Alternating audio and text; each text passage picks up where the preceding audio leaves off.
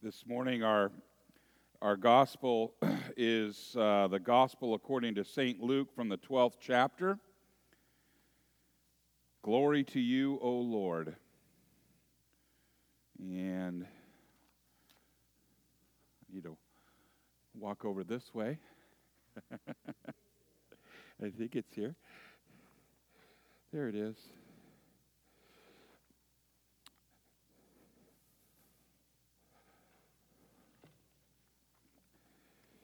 So Luke records this morning Jesus speaking to his disciples and a crowd. And he starts with Jesus saying, I have come to bring fire on the earth, and how I wish it were already kindled. But I have a baptism to undergo. And what constraint I am under until it is completed. Do you think I came to bring peace on earth? No, I tell you, but division. From now on, there will be five in one family divided against each other, three against two, and two against three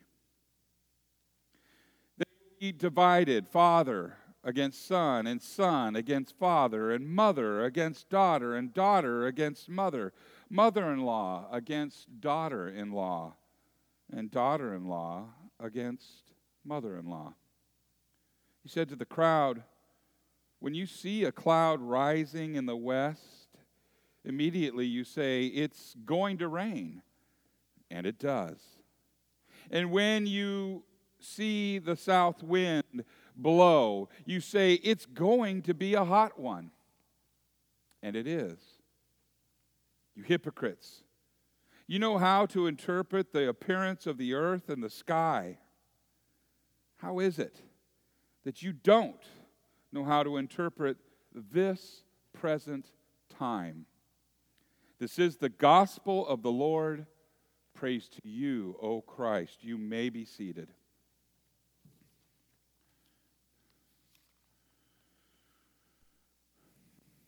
Will you pray with me? May the words of my mouth and the meditation of all of our hearts be acceptable in thy sight, O Lord, our rock and our Redeemer. Amen. In the name of Jesus.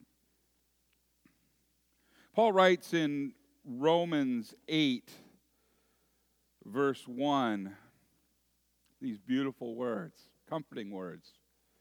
Therefore, there is no condemnation for those who are in Christ Jesus. That's good news. And what, what does that mean to you? You've just heard. Therefore, there is no condemnation for those who are in Christ Jesus. What does that mean to you? What list, if you have one, would you compile what comes to your mind that you've been acquitted of, since you have been judged and not condemned? What comes to your mind when you hear no condemnation for you? What freedom do you enjoy? In Christ. One more question. Actually, two. What is Christian freedom?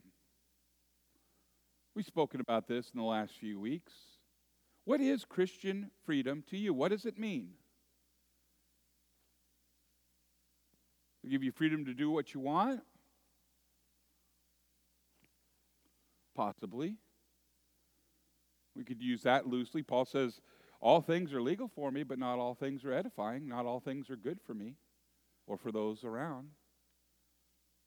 Christian freedom, from your pastor's perspective here, and it's not one that I made up, but it's one that I agree with. Christian freedom is freedom from God's wrath.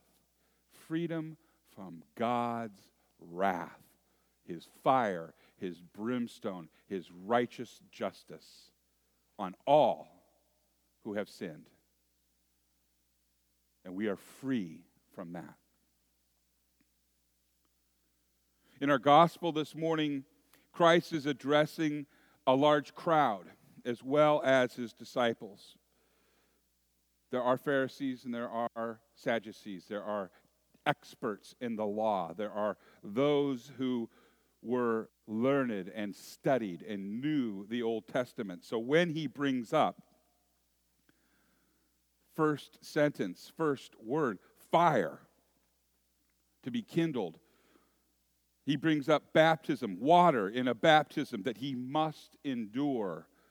There is an Old Testament visual that those hearers would have understood, that in their mind they would have pictured God's wrath, God's justice delivered through fire and water. What do you mean? Well, in Genesis 19:24, it says that the Lord rained down fire and brimstone from the sky upon Sodom and Gomorrah. Fire and water. In Psalm 60, we know that the wicked, or rather, we read that the wicked will drink judgment from God's cup. Full strength. If we take a look at Psalm 60, it says, He also will drink the wine of God's wrath, poured out in full strength in the cup of His anger. Whose anger? God's anger. And he will be tormented with fire and sulfur in the presence of the holy angels and in the presence of the Lamb. Now, all this Jesus is speaking to those who know the words of the prophets. All those know and have read, have memorized that. The experts of the law, the teachers of Israel. And further, he brings up yet another Old Testament prophet, and that is Micah chapter 7, verse 6, which is found on page 1449 of your Pew Bible. And if you were to read it, it would look very similar to the gospel of where Jesus says that sons dishonor father, daughter against mother, mother in law, and so on and so on. And the statement there is that a man's enemies are the members of his own household. A man's enemies are from within his own household. He is talking not just specifically about your household, my household, or that little household or whoever was there. He's talking about the church. He's talking about those that have been left in charge to shepherd and so, what does he mean? Why did he bring this up? What is the hearer to have understood back then? What are you to understand right now? Well, first of all, it's the seriousness of the situation. First of all, we need to realize and agree upon, which I'm sure we do, this is God speaking to these people. This is Jesus, fully man, fully God, telling them about what has to come, telling them the truth. I didn't come here for a big holy huddle, hug. I came here to go through fire and a baptism that had to be done, and it is going to be bitter. And I'm not really looking forward to it. Well, he didn't say that. But he says that he is actually waiting for it, contending for it. He knows it's going to be painful, he knows it's going to be awful. And we also know in that prayer in Gethsemane where he says, Father, it is your will, let this cup pass by. He knew what he had to drink. And he's telling him right now, he's prophesying right now that this is the stuff that has to be done for you. And you don't understand. Not you in this group, but you, the hearer of the time, the crowd, the disciples. You don't understand. And yet, you should be like Solomon, and we heard this last week where Solomon prayed for a hearing heart, a lev shomea. Father God, give me a lev shomea, a heart with ears attached, eyes to see, that I understand the scripture that you're putting in front of me. Make it so plain for me to understand, as plain as the weather. Oh, wait. Jesus invokes that where he says to you and to me, the weather. You can see clouds. And you could say, oh, it's going to rain. And you're right. He says to the crowd that has studied the prophets, you can feel the south wind blow and say, it's going to be a hot one. And you're right. But you hypocrites, you understand through my ministry here, not hidden, teaching in the temple, performing miracles, fulfilling prophets, prophecy, and yet you hypocrites who can tell if it's going to be hot, can tell if it's going to rain, cannot see that the Messiah is in your presence right now. They didn't have hearts that were in tune with Jesus. I suspect they had to harden their hearts because the evidence was right in front of them. And rightly so, he calls them hypocrites. He says, You know better. You've been told. And yet you seek another. And that is human nature. That is the nature of this flesh. That is to seek one's own understanding, to not accept the gospel truth, but to seek yet another explanation, to create God, if you will, in our own image. It happens, it has happened. There are several theologies out there that are wrong. We tend to dilute God's law, we leave parts out, perhaps parts out in order to fit an agenda that maybe we will somehow benefit from. It may be an agenda, agenda to get along. And here's another topic I want to bring up. Pastors across this country, in an agenda to get along and have a holy huddle, have engaged in what we call interfaith dialogue and prayer. Interfaith dialogue and prayer. How do you do that? What is it? Well, I can tell you what it is. It's Christian pastors come together with other leaders of other faiths, praying. They call it building a bridge. But it's not building a bridge. In fact, those pastors that are engaging folks that are in faiths that do not identify Jesus Christ as fully man and fully God are doing a disservice. They are hypocrites.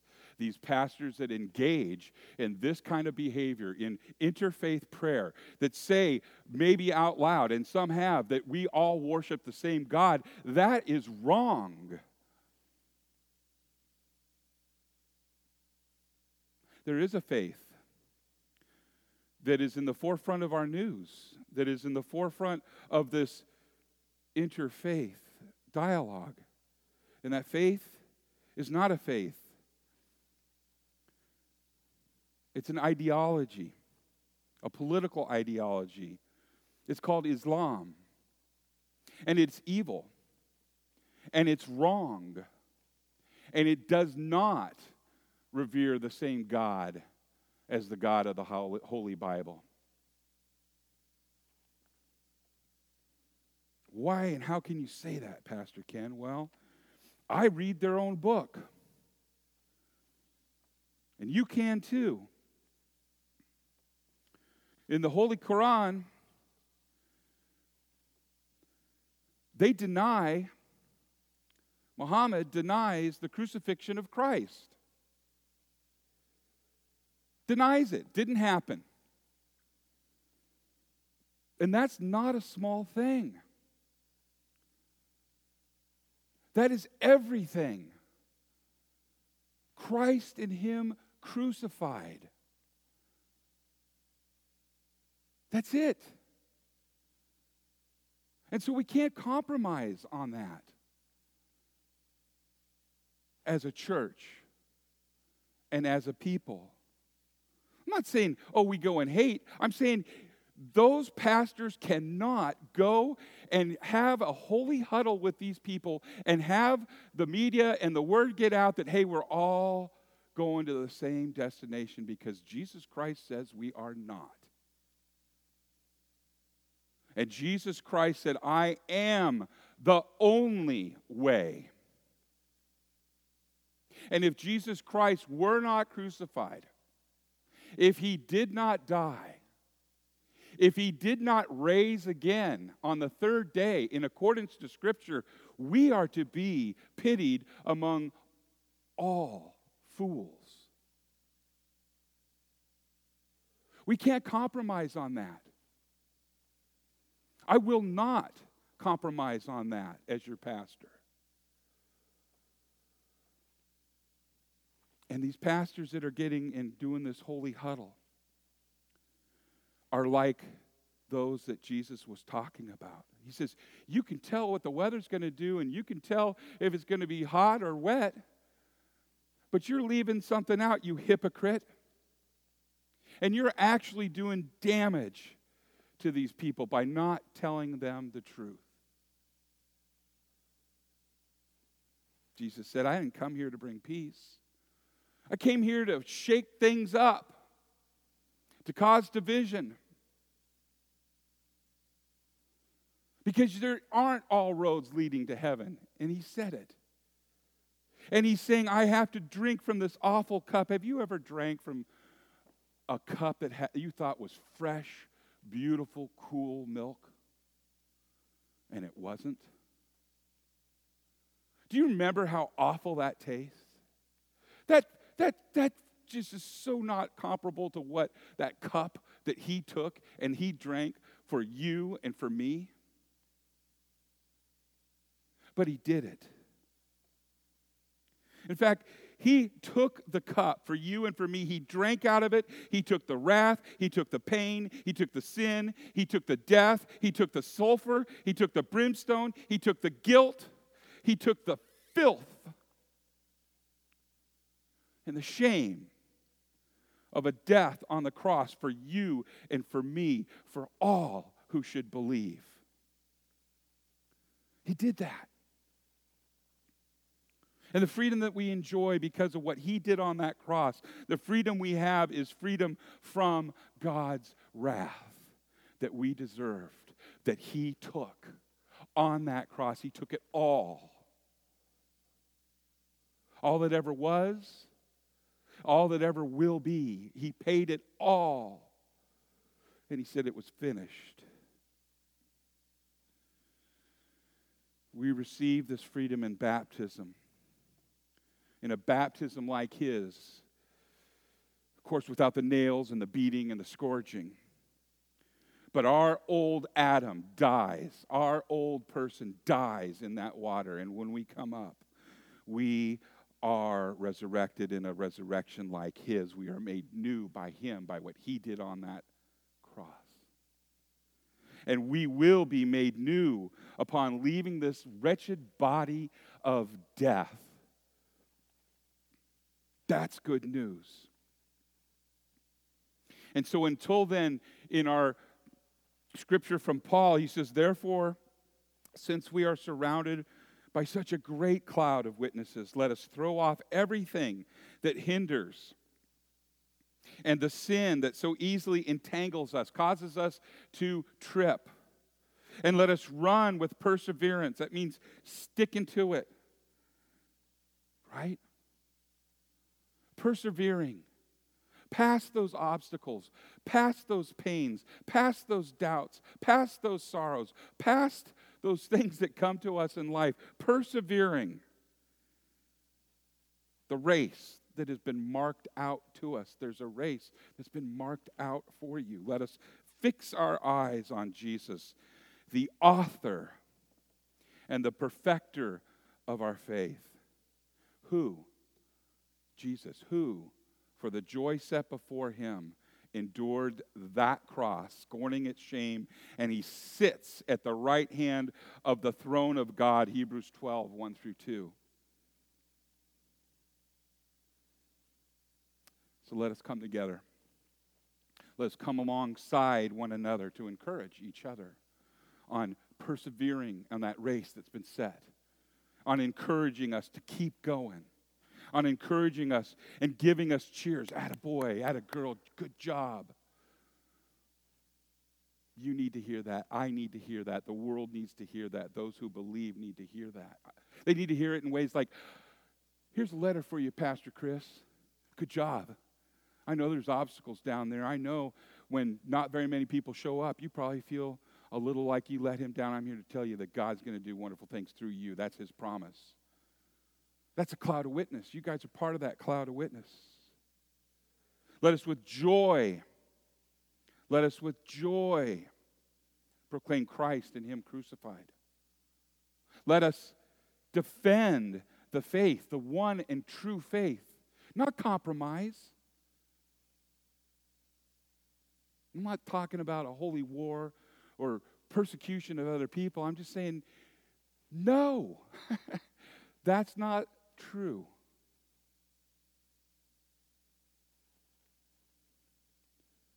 Let us live in peace, knowing the perfecter of our faith. The perfecter of our faith is cheering us on, along with a great cloud of witnesses. May that comfort you and bring you peace. In the name of Jesus, amen.